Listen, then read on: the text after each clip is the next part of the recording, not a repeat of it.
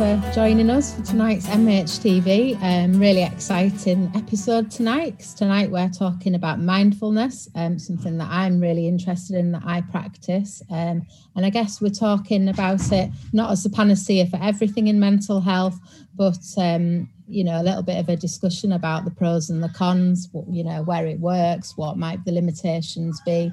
So um, we're joined by um, Dr. Joey Weber, who is um, a mindfulness consultant and has recently published a book about mindfulness and is also um, a PhD as well. So I'll hand you over to, um, to, to Joey in a minute. First of all, we'll go to Nicky though to um, to tell you how you can join in tonight.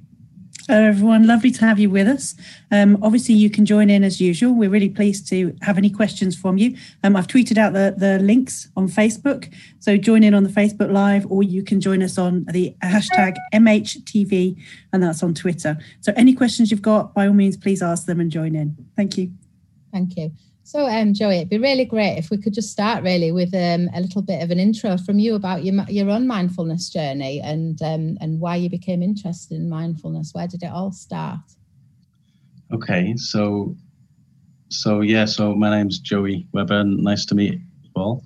Um, my own mindfulness journey was kind of um, it's been an interesting one. I was I was very fortunate, I think, to have kind of alternative parents, if you like. Um, they both didn't follow kind of a normal trajectory that a kind of a Western person might.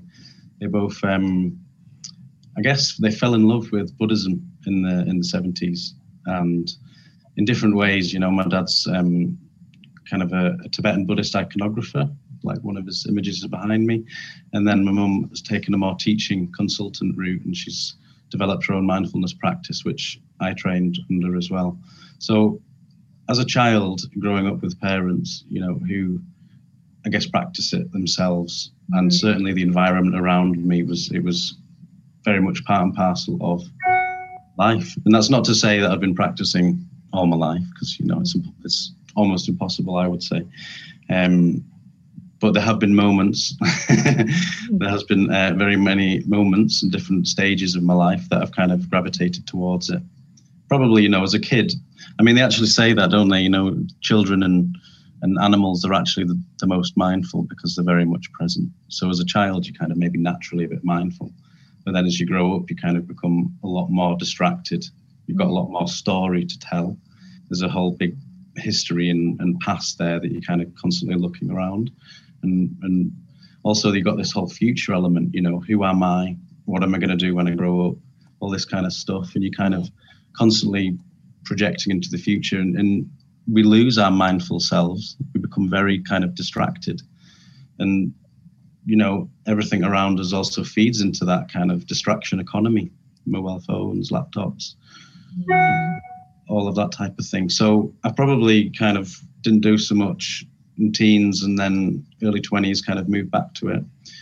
Um, certainly when it exploded in the in the kind of 70s, um, mindfulness based stress reduction, mm. Jon Kabat-Zinn, and this whole kind of movement came came over into the West. I definitely thought, wow, okay, I can use this in a professional capacity too. Mm. And not only does this help me, because you know I'm a lot nicer person when I'm mindful than when I'm not, uh, but it also can help other people. And by doing that, you're helping yourself. It's kind of an interrelational quality about it.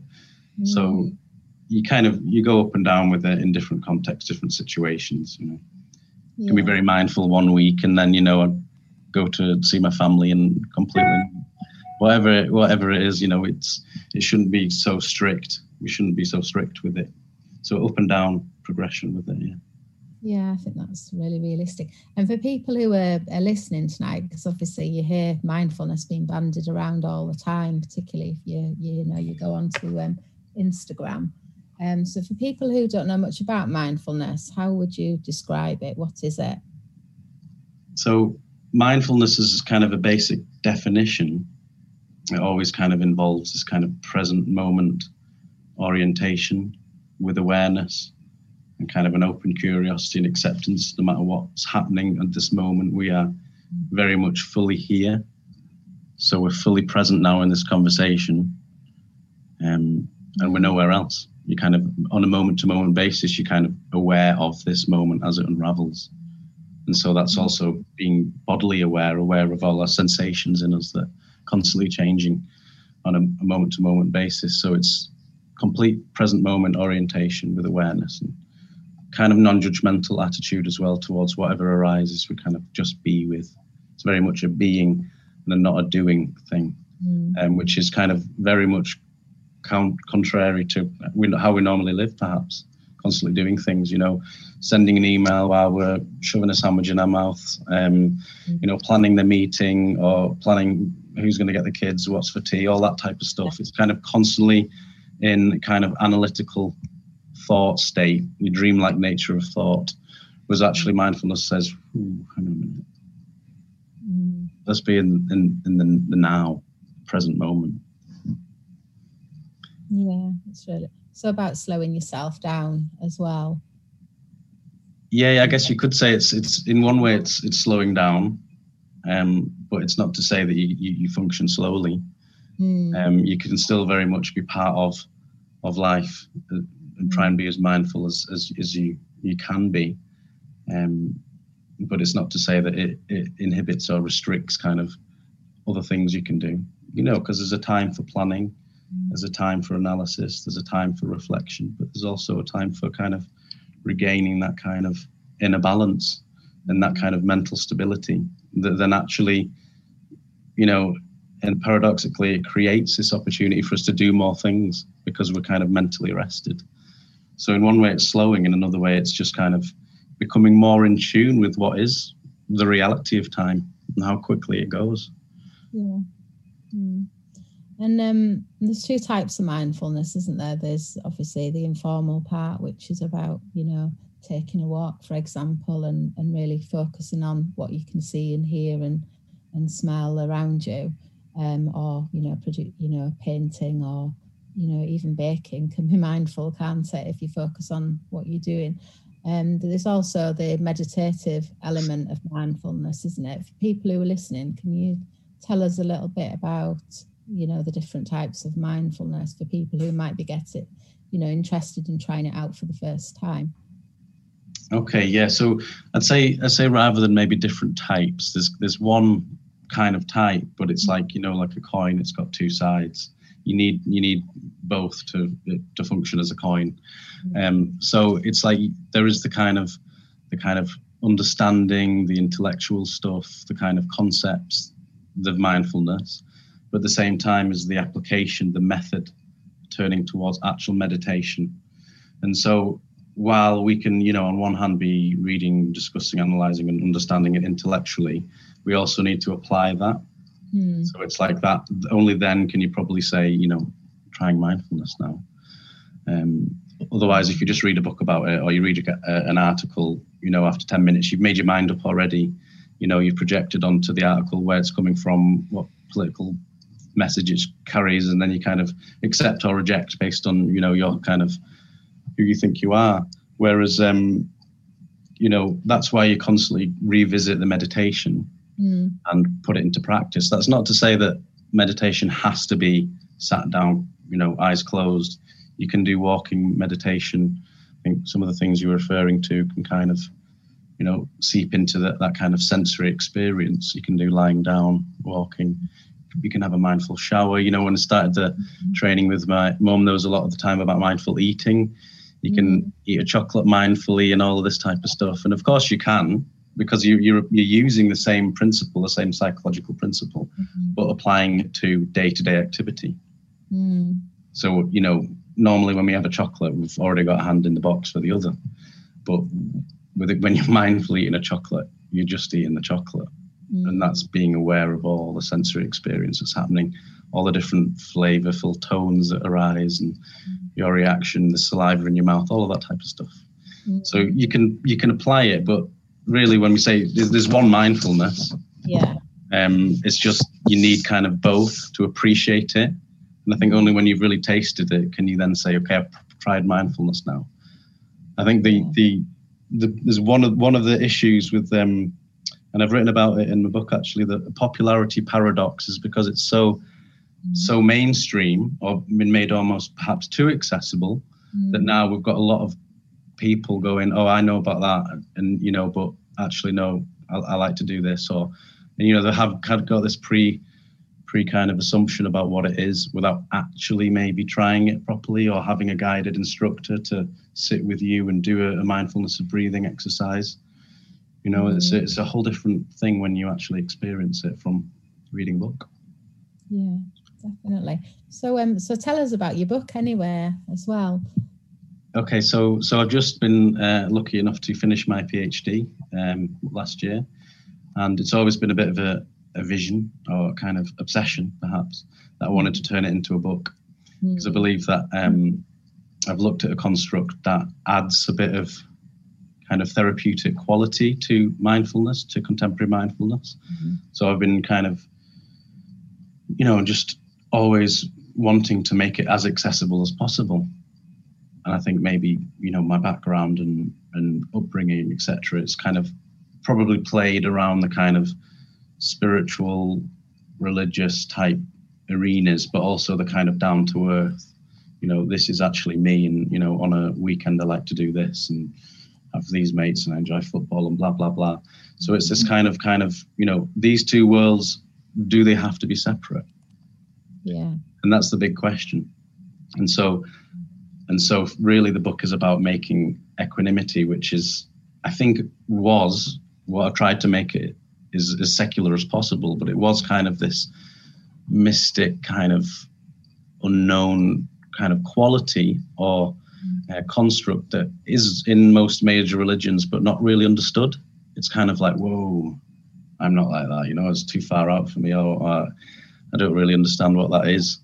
I like the idea, but you know, how do I actually do it? So what I've tried to do is kind of mold, craft, and kind of sculpt a very secular version yeah. that can be applied in clinical practice and used in day-to-day life. And hopefully, we can have a more equanimous mindset, which may help with division and our judgmental mind. Because the whole idea really comes from the fact that I had a problem with the term non-judgment that was used very much in mindfulness because kind of feel like it's an oxymoron. It's almost impossible for a human to be non-judgmental. Mm. We're like we naturally are, um, and so for me, equanimity is a much more suitable construct than the non-judgment in terms of going that little bit deeper, mm. which involves a bit of self-analysis. It involves a little bit of compassion for others and self-compassion too. Yeah. Yeah, compassion's a big part of mindfulness, isn't it? it yeah, it is. It really is, and I think it's also an element that is is in some instances overlooked, mm. um, and that's you know there's been quite a lot of commentary about unethical practice, or you know if you can hmm. train a sniper to be mindful, are they really mindful? You know the question of ethics mm. comes into it, and then it's mm. like, okay, that's a different area here. So, you know we need constructs to equally link to some kind of value or virtue. So for me, equanimity binds mindfulness with compassion. So it's inextricably linked. Mm. That make sense? Yeah, yeah, definitely. Nicky, any um any thoughts from you this one? Yeah, I've got a couple of questions, if that's all right. It's a bit yeah. early, but why not? Why not bust them out if they're there? Um, I've got a question from a, from a year one student. What's the difference between mindfulness and meditation? So I think there's still a little bit, maybe it's a little bit fuzzy as an idea. Um, another one, how do you how do you use this to support well-being or mental health? Mm-hmm. And again, I think that takes us back to the good stuff about mindfulness, but also some of the, the ways maybe that it's been inappropriately used as well. So maybe we can touch on that. Um, and we've got a comment from Adrian. First of all, belated happy birthday, Vanessa, which is always nice to hear. Um, and then um, Adrian saying, um, strong believer in mindfulness and action. So living in the moment. So maybe we can think a little bit about that. Um, allowing the time to feel and, and sense what's around. How can mindfulness be brought into the workplace or study? So that's loads of questions. Oh, yeah. Okay. to be so many. So if you just ignore the birthday bit, do the other bits. ignore the birthday. How about we we um, ignore the questions, just sing happy birthday. so the first one was about what's the difference between mindfulness and meditation. So mindfulness is to be mindful is to, to be in a meditative state really so mindfulness is meditation but at the same time you can probably approach mindfulness without meditation you can just read about it you can just understand it as, as a concept, what it is, what it's trying to say, what it is and what it's not. So you can have a theoretical understanding of mindfulness. But then when you turn that into the actual method, then it's meditation. Right. So it's like, you know, like like um, it's like a list of ingredients on a cake, isn't it? It's not a cake until you've made it into a cake. So it's like mindfulness is a whole host of instruction. But until you're like you know put it in the oven, you know you meditate, mm. then you understand it. So it's like it's separate and it's not separate. It's it's kind of um, does that make mm. sense? Yeah. So it's theory practice, really, isn't it? Which kind of really takes us on to the next question. Very smoothly done, Jerry. the thing about um, basically how might you how might this be important for mental health practice or well-being? I think I think hugely important mm. um, because you're really working with your own state of mind, and you're working with that in a preventative capacity as well. So I think some of the mis-selling and the mis kind of paradox is, oh, you know, when I'm stressed, I'll do 10 minutes of meditation and then it'll all be gone. You know, and then oh God, thank, thank God for a bit of mindfulness now. You know, I've had a really bad week. I'll just do it everything will be solved. And it's a total misunderstanding um, of actually that what you do with mindfulness is you're kind of preparing the mind. So in preparing and kind of um, settling the mind, then you're more aware of thoughts in relation to who you are and experiences. So you're more readily able to deal with those as it unfolds rather than be overwhelmed and consumed by them. So very much works well in the arenas of anxiety and depression and things like that. Mm. Um, but as a preventative thing as well, it's just what, what, what I really want to do more of is kind of, you know, there's a lot of misconception that 10 minutes can save your life or you know just do that and we'll be happiest people alive mm. all of this type of stuff and it's kind of it's completely wrong. Really we need to be practicing day day to day and building that strength. It's, it's the muscle analogy isn't it? It's like you go to the gym you don't start off with 100 kilograms. Mm. kilogram, 100 kilograms is that even heavy? It shows how long I've heavy. I, I think we get where you're going with it though. You don't pick up the heaviest weight you start and work up to it. You you start very slowly and you build up. Mm and then it's like wow the, the mind's quite strong here.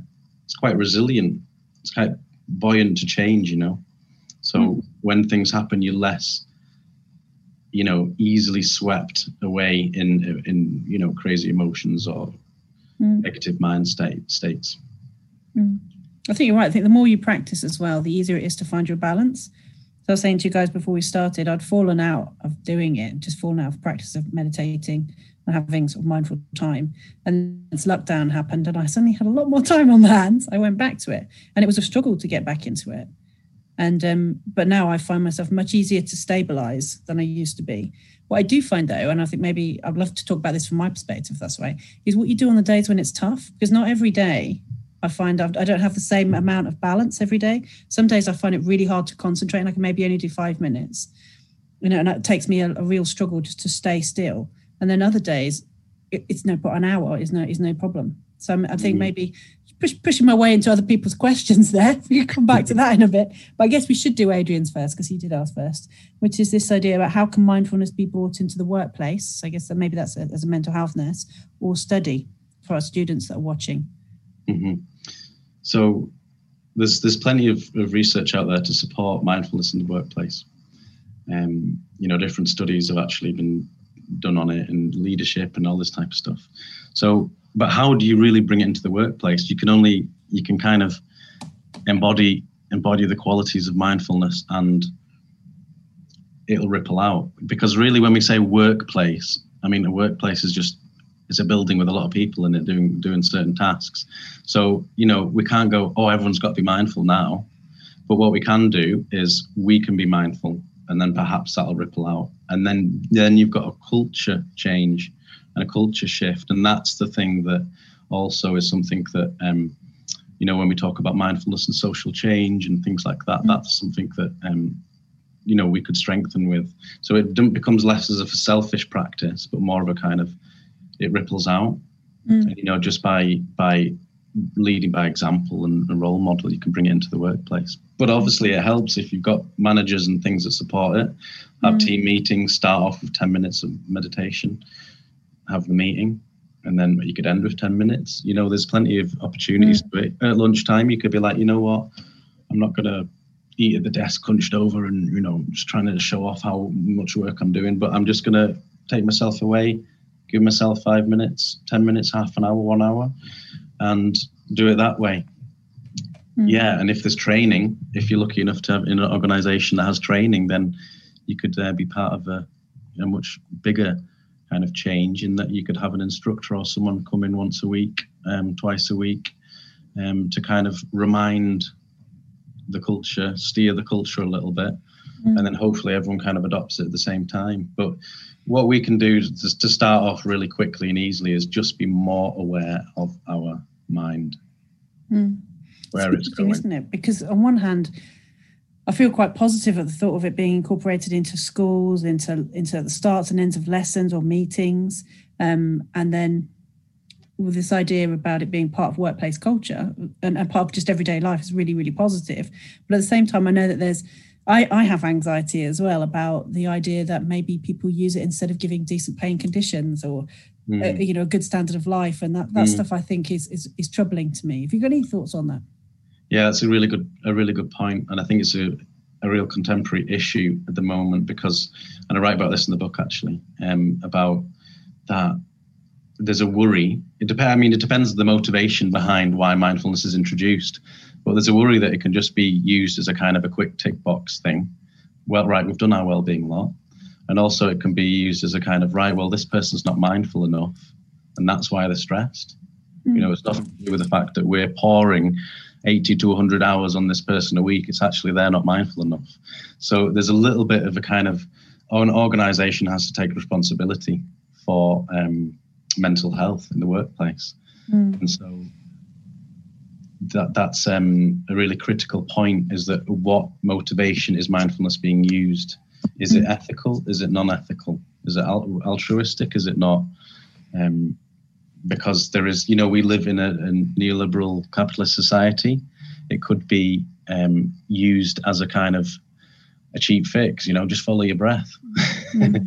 no money's needed there. Get on with your meditation. Why aren't you working as hard? Um, but obviously, that's a real heavy negative attitude. It could be used in a complete positive way, but it depends behind the motivation of the employer. Mm. I think you'll find, I think we would find that if organizations did have that latter approach, the kind of this positive outlook that they would have staff that are mm. happy with themselves and their work and mm. working a little bit more perhaps not to say mm. that it should happen because you know we should all have a strict kind of contract and what's mm. what's healthy but you might find especially in the healthcare profession i know um, the problem of compassion fatigue and things like that is because things just kept, keep getting put on healthcare staff and there's mm. always this problem of underfunding budget cuts, blah blah blah. And so it's like in that way you can see, oh, mindfulness is just a very easy thing to put in there and to kind of build people up. Mm. That's actually the wrong way of going about it. You know, mm. it's just putting extra load onto people that you know might not have done much mindfulness and you know 10 minutes 10 minutes a month or they've done on a weekend course and you suddenly you know mm, right. deal with loads We've got free mindfulness at work, and I have to say it's one of it's one of one of the nice things about so one of the few Zoom meetings I actually look forward to. We do it on a Monday, and what's really interesting about it is there's thousands of people who work where I work. There's seven of us who do mindfulness together, but it's really it really is supportive. It's really a lovely thing. Um, I have one question that's just come in. Um, Vanessa, do you want to go back to you, or do you want to ask this question? Yeah, um, ask the question and then I'll I'll continue. Yeah, and it's from Gwen who's saying that um, Joey's kind of answering that, but is he speaking. That's how good we are, Gwen. like, oh. so, uh, she's just saying, um, will you go into the neurobiology at all? You know, talking about um, being around the kind of mindfulness scene maybe about 10 years ago. And then this idea about, um, I don't know what this means, but somatic experiencing. Mm. Um, so this idea about why mindfulness isn't enough as well. So mm. I guess we did answer that a little bit. But I think um, maybe asking a little bit about the neurobiology would be helpful. Yeah. Wow need a neurobiologist here. It's a really good um, book.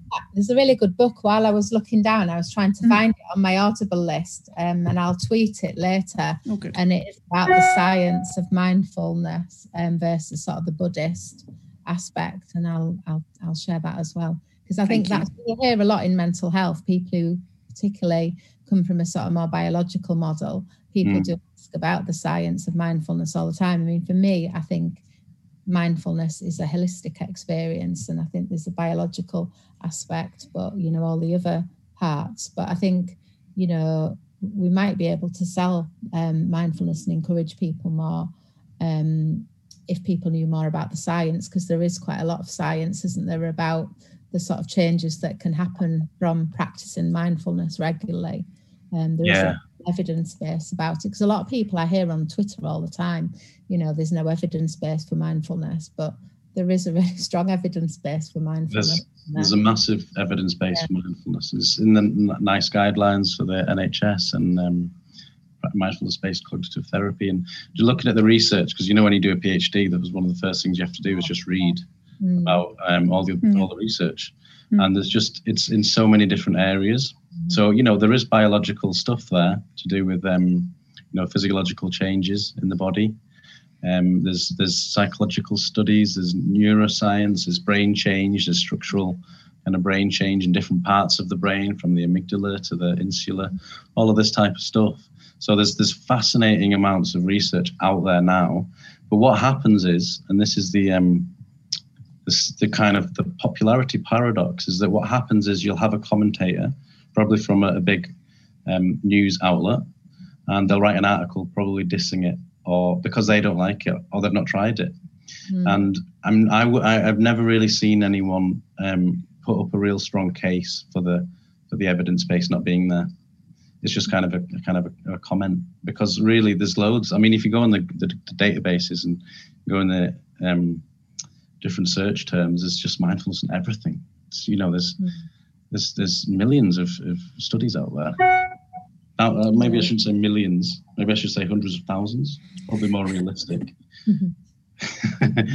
yeah, that's an interesting question. I think um, for me, you know what you were talking about with leadership development i think it's about you know i mean it's a commonly banded around term about systems approaches but there is something isn't there about you know looking after individuals within the system but also looking at the system as well mm. so um, when i used to run um, something that i did through the leadership development work i did and we had you know day workshops. We did used to do mindfulness at the beginning of those day sessions and even though i've done mindfulness courses and i practice it i did feel silly at first getting everyone to kind of slow down and and do some mindfulness for 10 minutes and because it's so um it's so removed from the culture isn't it? And for me it was like i practice mindfulness at home but if you start practicing it at work it, you know it seems all hippie like and really removed from the the sort of culture. But actually, in the evaluation of that, everybody talked about the mindfulness aspect, which was just a very small part of the of the day. So people do like it, and I think there is something about changing the culture and also acknowledging that it's not the panacea, not in terms of um, workforce stress, but also in terms of mental health and one of the things that I found, and I'd be interested in your thoughts on this. I did the eight week MBSR course, but I was the only clinician on the course. And um, the person who delivered it was um, certainly an expert in mindfulness from a sort of PhD point of view, because she had a PhD in it.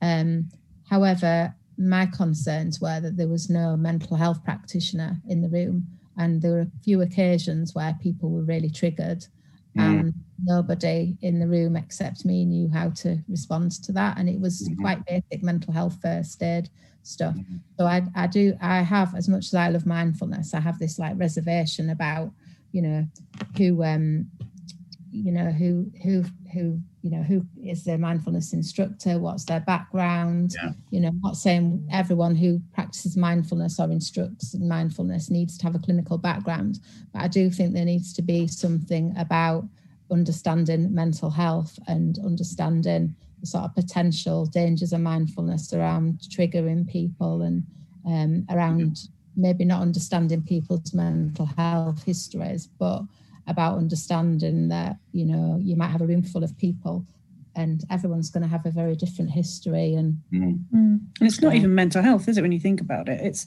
it's there's a reason that people keep busy there's a reason that people have the tv on all the time that people have music on all the time that people block things out it's a coping mm. strategy isn't it mm. in in a world where everything is very scary particularly at the moment mm. and um to, to have that vibration that noise is is a comfort for some people mm. and then to take mm. it away without putting anything else in its place is yeah. naturally anxiety provoking isn't it you know it's a mm. it's a strategy isn't it to manage your life having busy thoughts and when they go mm. away and you're left with what else is there even if you don't have a, a, mental distress it can be quite an unsettling experience i think a lot of people are not used to silence particularly internal silence yeah scary yeah really really good points and yeah um yeah, there's an interesting thing about the whole uh, mindfulness um, training and that kind of, you know, who can be a mindfulness trainer. And sometimes it seems, you know, like eight weeks or a weekend course is enough because in one it's oversimplified. But I don't know. It's, um, you know, to become a, a, a cognitive behavioral therapist, you need like, you know, five years of training and a degree and all this lot. But to be a mindfulness instructor, two days seems to be enough. Mm-hmm. Um, and that there is a kind of um, bit of a thing there. It's not to say that you know people can't who would do the two days can't actually really you know experience some kind of profundity of its practice mm-hmm. and really kind of go wow, wow. But in terms of you know then teaching others, yeah, yeah, there needs to be safeguards in place and different backgrounds. People come with a whole host of misconceptions, stereotypes, prejudgments, all of this stuff but also, like you say, their own coping strategies. And you know, if yeah. you know you've just been running on autopilot your whole life, you got someone there saying, "Right, don't do that," and then they don't, and they're like, "Oh my god," you know, and that mm. is naturally scary for people. Mm. Um, but ha- I think if the this the fructa was sensitive, they'd be like kind of a that's okay too. Like in the ebb and flow of changing the kind of mm. experience towards things, then there may you know, be this kind of looking at your anxiety or looking at yourself in a different way. That is naturally scary because you then go, if I've been if I've been on autopilot the whole time and I stop and I go, well, who am I? What mm-hmm. is this? You know, we are not our thoughts. Oh my God, well, who are we? You know, that's enough to freak anyone out. Yeah. Um, and then that, that's what maybe I think you fall back on the kind of mm. spiritual religious people go, oh, well, you know, part of God's plan, or I'm reincarnated, I'm going to go here. And that's the kind of perhaps the people that kind of are okay because there's some kind of longer purpose or vision. But with mm. the people that don't have that, or they're just non religious or atheist, you know, and it's like, well, what'll be the point? There's no point not doing that. You know, I'm mm. going to be, um, you know, I, I like that. I function like that. So in that way, I think that's one of the issues that comes up that is is often not talked about too, because mm. it's kind of the deep, profound philosophical questions that kind of are never looked at. So I think there needs to be a model of self construct, and there needs to also be yeah. some virtues and characteristics involved with that, like compassion, um, mm. to kind of when we replace or when you replace your kind of thinking mind with awareness. Mm. You know, where does that then lead to? And what are the effects that that will happen. So there's this kind of gentle kind of buffer, a soft kind of bouncy castle. You're not just jumping off into the into the to the moat, but you're actually just bouncing on the soft, different terrain, and it will be different. Mm. Always like when you try ever, anything different, though. Of course, is a kind of, oh my god, you know. But at that point, it shouldn't be used as kind of, oh my god, it's you know, it's terrible. It's you have all these detrimental effects. Yeah. Um, if mental health's an issue, there should be kind of you know disclaimers or things at the beginning because obviously that enters a different kind of platform, more therapeutic, and that's yeah, when yeah. trained specialists should should also be, you know, part of that part part of that kind of package. But it's not to say that a, a, a trained mindfulness um, consultant with the relevant background couldn't do that themselves, uh, because it's all about language, isn't it? And and, and meaning and kind of context and this kind of uh, approach. So, but yeah, for some, trying to be mindful in in real times of distress is kind of the opposite thing they need too. You know, if you've got someone who's just had a bereavement and they're sat in front of you and you're trying, right, just clear the mind, you know, all this type of stuff. And yeah. You're not your thoughts, you know, this person just wants to like kind of scream in your face and, you know, say, well, what the hell are you doing? I'm like, there's all this grief here you know, when you look in, it's scary. You might not like what you find. So there also should be a little bit of sensitivity about how we approach it and our best state in terms of what's going on for us right now. Mm. Because certainly for me, there's sometimes, you know, in extreme emotional, volatile situations, it's like, I'm not mindful. Mm. Maybe I'm mindful of how angry I am.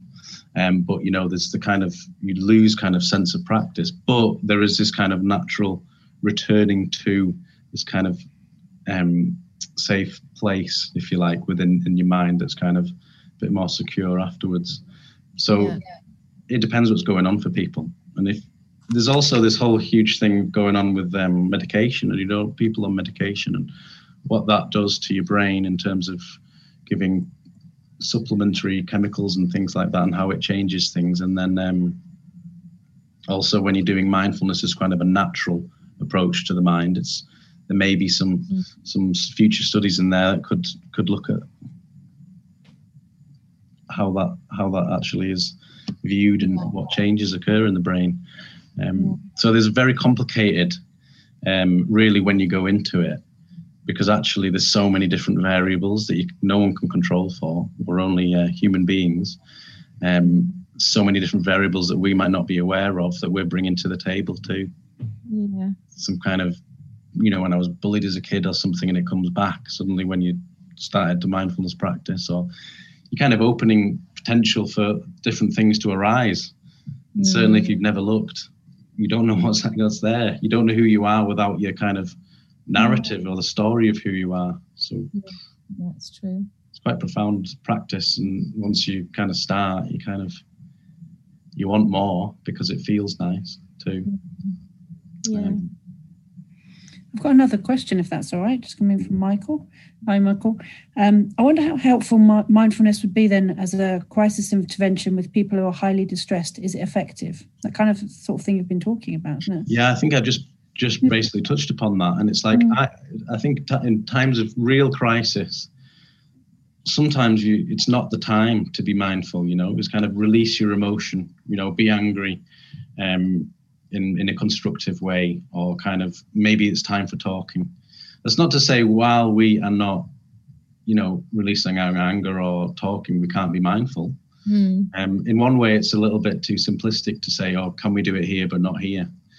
It depends on the approach, because of course you can be mindful in these moments too, if you kind of really kind of heightened sense of awareness and you're kind of aware how bodily sensations are changing. You know, grief actually, what is grief? Where is it? Where is it located? It's, you know, it's going, it's changing, and why am I anxious? What's this thought? And you're kind of approaching your kind of introspective world differently. Can be very valuable in a crisis. I'm not saying, oh, don't use it in a crisis. I'm saying mm. we're all kind of so unique and different. Mm. Real crisis is probably not going to work, but in in times of crisis, I go to it Mm. The only thing to stable stable my mind before, you know, because it's so worked up, because mm. it's so overexcited or so kind of fearful, you know, bit of mm. mindfulness, right in the middle again. Yeah. And there's that kind of balance. So it's it's all about balance. So so yes, in a crisis, but equally potentially no in a crisis. what, what, about um, if you don't want me asking? Because I've just noticed the time; it's just whizzed by. Oh, um, oh, wow. Yeah, I know. that's how mindful we are. What a good influence you are. so, um, I guess I'd, I'd like to, to, pick your brains before you before you we head out. Is is about what happens on the days when it's difficult. So it's nothing catastrophe is happening. It's just very hard to settle. You can't quite get your get your focus. What have you got any advice or support around that? There should there should be a lot of um, self compassion with mindfulness mm. because we can't beat ourselves up for not being mindful enough. It mm. becomes then like a task and then in that way we compartmentalize it and go, oh, I'm, I don't like it actually. I, I prefer to watch TV or to have a pint of lager or a few cigarettes or whatever, and then I'll be calm. So it's like this kind of got to really approach it with a sense of oh, being kind to yourself. That you may be mindful of a very mindful day or do an hour of meditation that day, but the next day, you know, something's happened. You know, someone said something, whatever, and it's just a bit more difficult. So hmm. if you do five minutes, that's fantastic.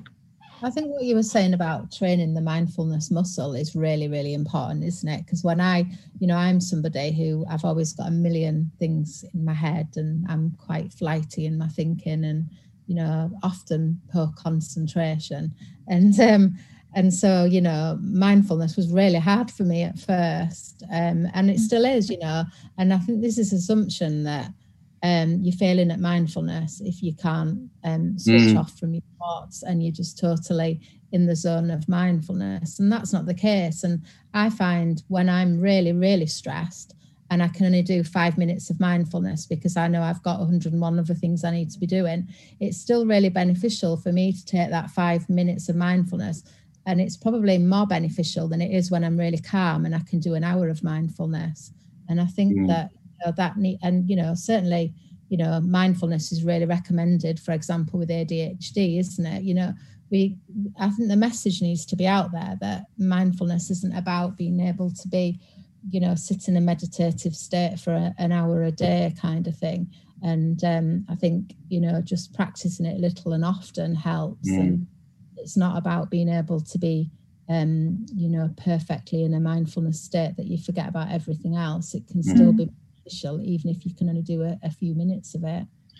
Exactly. Yeah. It's like, I think I said before the chat, but you're only kind of as mindful as your last moment.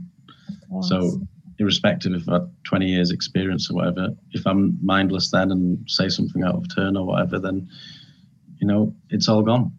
But it's the mm. remembering that's the key. And that's actually mindfulness itself is just the reminder, the remembering, the awareness of, of your own state of mind. Mm. So you never kind of switch off thoughts. You kind of just become more aware mm. of them there. Yeah. And then through this awareness, you kind of you can observe them coming up and then going. You're not kind of solidified and identified with them that you're kind of in your movie-like existence all the time. Mm. So it's just you heighten that awareness. It doesn't say you, you stop being you. It's like you know with a balloon on, on a string, you can let the balloon rise and see the mm. thought, but you're not necessarily that connected to it. So it doesn't have to have any kind of in, influence on you if you don't want it to. Mm. And that's kind of more mindful. And that's actually not, it's not that difficult to be doing or trying little and often because it's just a, a reminder muscle. Mm. Um, it's probably like, you know, one of an obscure muscle, I think, under, you know, like under your, under your arm or something. It's kind of, it's not an obvious thing, but actually when you, when you work it, it's kind of, it's so, so important. Mm. So it's hmm. fundamental. So it's just that reminder of, okay, where, where, what, what's my head doing now? Mm. Yeah. I think the other thing, yeah, you know, before we move to the final five minutes for me is about um, not having to keep still either to do mindfulness. So I remember when I did the eight week course, I went home and I thought it'd be great for my children to, to practice mindfulness. But of course, I, you know, I couldn't get them to keep still, particularly my daughter who, you know, is forever dancing around the room. And it was like I had to have a change of mindset about it that particularly with young people, it's not, you know, um, she can incorporate mindfulness into her movement. We don't have to, mm-hmm. you know, lay down and, and, and meditate. You know, there mm. are other ways, and I think I feel that, it, particularly for young people, um, you know, mindfulness, you know, could be hugely beneficial, and we just need to adapt the way we think about it, and probably the same for people who uh, you know are really agitated and and can't sit still. There are other ways that we can practice mindfulness. Yeah like an embodied mindfulness. You kind of bring it into life and you kind of you notice when it's not there. And then that's what when you start to progress make kind of a progression it's like without mindfulness i'm actually kind of a bit more unstable here. So this kind of yeah. Noticing of how beneficial it is doesn't have to necessarily be sat meditating although it does help, you know, to to, to kind of ground yourself and just work with the body. Then, isn't it? And the kind of they're they're totally linked, the mind and the body.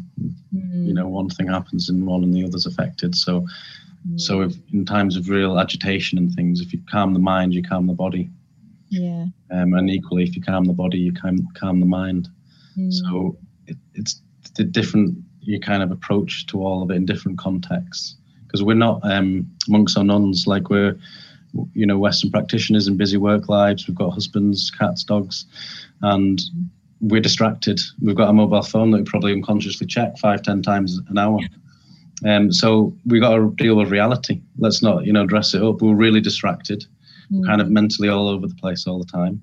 So a way of embodying and making mindfulness more real to us is about dealing with what's what what's around us. So yeah. mindfully checking the phone, yeah. mindful of how long you're on the phone. You know, mm. it's it's kind of you know seeps into everything. Mm. If you yeah. want it to, yeah. Mm-hmm.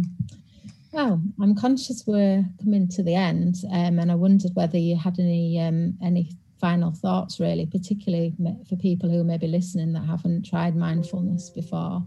Um, any tips, advice? Where do people get started? Where do people find your book as well? Um, we will share the link to it as well for people who are following on Twitter.